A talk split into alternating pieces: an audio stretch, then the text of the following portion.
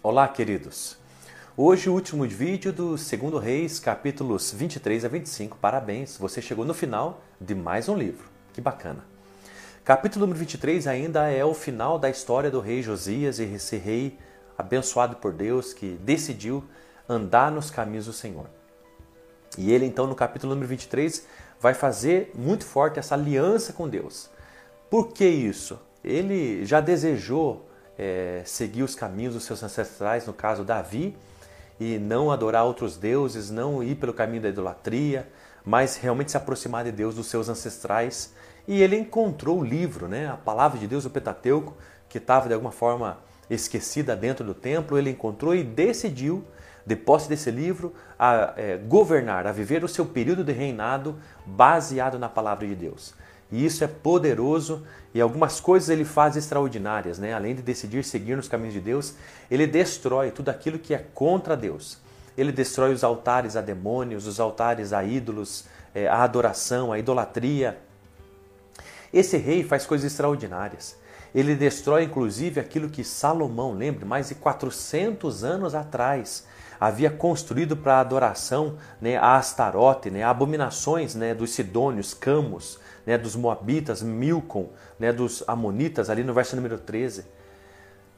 Olha que interessante, Josias, depois de 400 anos, destrói aquilo que Salomão havia é, deliberadamente consentido com a construção da, da idolatria e da adoração a deuses é, de povos estranhos. Olhe quanto tempo isso permaneceu na, na, no povo de Judá, no, no reino de Judá. Ele também destrói uma outra coisa poderosa e preciosa. Lembra do boi de ouro que a gente falou durante o segundo reis todo? No verso número 15, ele vai destruir. Olha que coisa mais interessante. Lá na cidade de Betel, que era Dan e Betel, duas cidades religiosas do governo do norte né, de Israel, das dez tribos, onde lá havia esses bois de ouro, ele vai e destrói. Ele também derrubou o altar que ficava em Betel, o altar feito por Jeroboão. Olha que coisa interessante. Aquilo que em todo o tempo Deus batia na tecla. Olha, até que vocês fazem certas coisas, mas continuam ainda cometendo os mesmos pecados de Jeroboão, lá de trás, que é a idolatria, que é a adoração a deuses. Isso é tão sério. Mas o rei Josias destrói tudo isso. Destrói esses altares destrói os símbolos, os objetos dessas adorações, feitiçarias, é, encantamentos, é, é, é, e ele pega toda essa, essa, essa cinza dessa destruição, porque ele bota fogo em tudo isso, diz ali o verso número 4, e ele leva a Betel. Olha que coisa interessante. Betel é uma cidade do reino de Israel que já foi levado cativo para os assírios, mas era uma cidade religiosa, né? É, estabelecida uma cidade religiosa. Ele é do reino de Judá, mas ele pega as cinzas e todo essa, esse lixo e leva a essa cidade religiosa. Olha que recado que ele está dando. Ele está dizendo: tudo isso aqui é lixo e lixo tem que ser colocado num lugar específico. Ele leva então a Betel, essa cidade que foi totalmente desolada e assolada, né, o reino de Israel pelos assírios, porque ele está dando recado. Isso que para vocês é importante, para nós é lixo. Então esse é um homem que ele, ele realmente coloca em ordem as coisas. Ele não apenas acaba com o que está errado, mas ele estabelece o que é certo.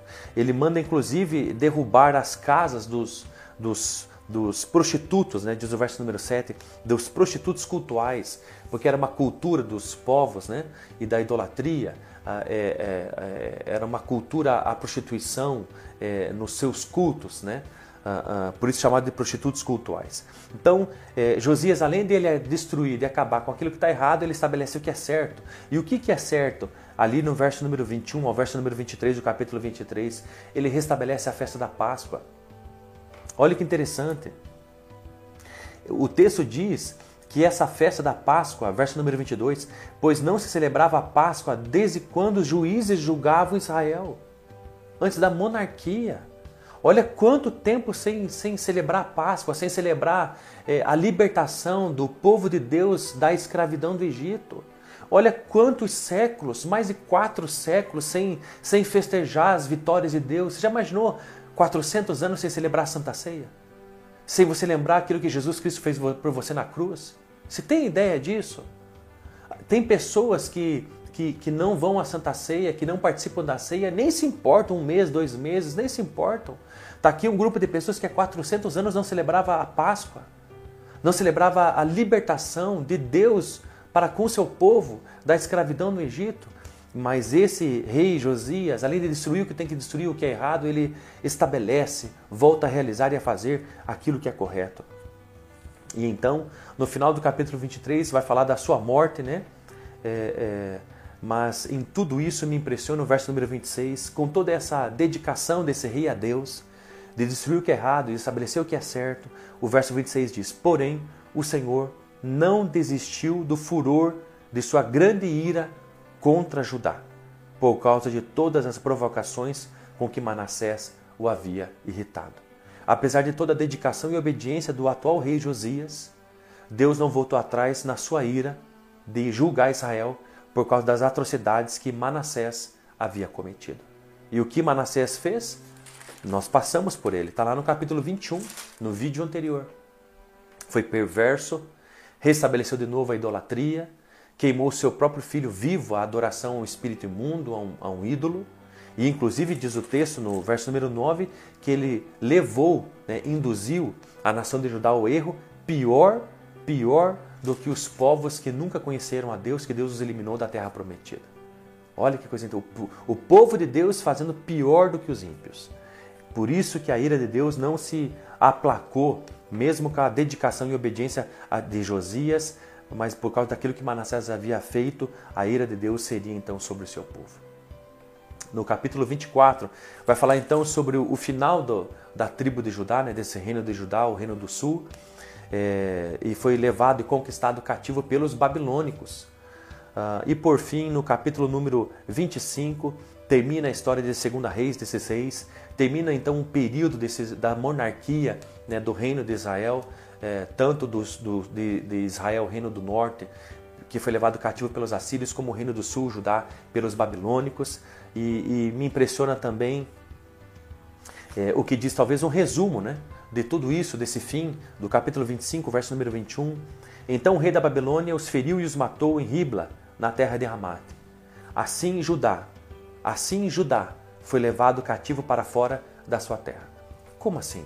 Pelos babilônicos, por causa de toda a sua idolatria e, e, e, desprazer com as coisas de Deus, por causa dos seus pecados. É, inclusive, o verso número 20 do capítulo 24 vai dizer: Essas coisas aconteceram em Jerusalém e Judá por causa da ira do Senhor, até que ele os expulsou da sua presença. E eu quero terminar o livro aqui.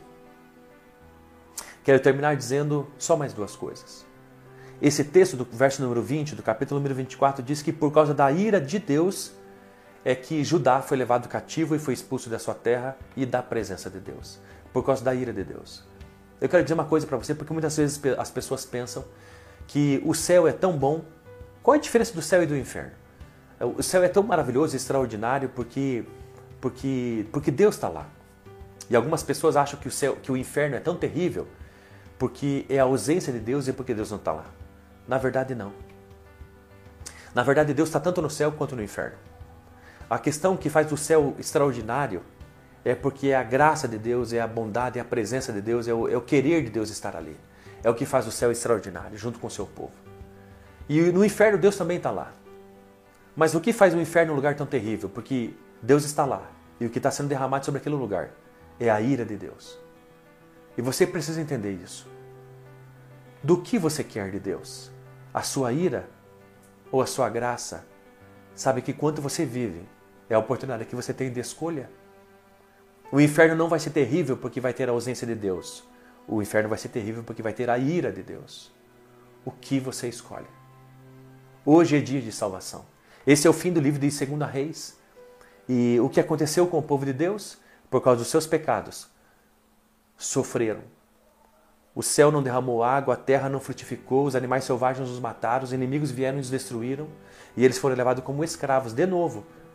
Olha que interessante. Foram de novo, se tornaram escravos, porque deixaram e abandonaram Deus. Essa é uma escolha que você tem que fazer. Sabe quem ficou na terra de Judá? Só os pobres.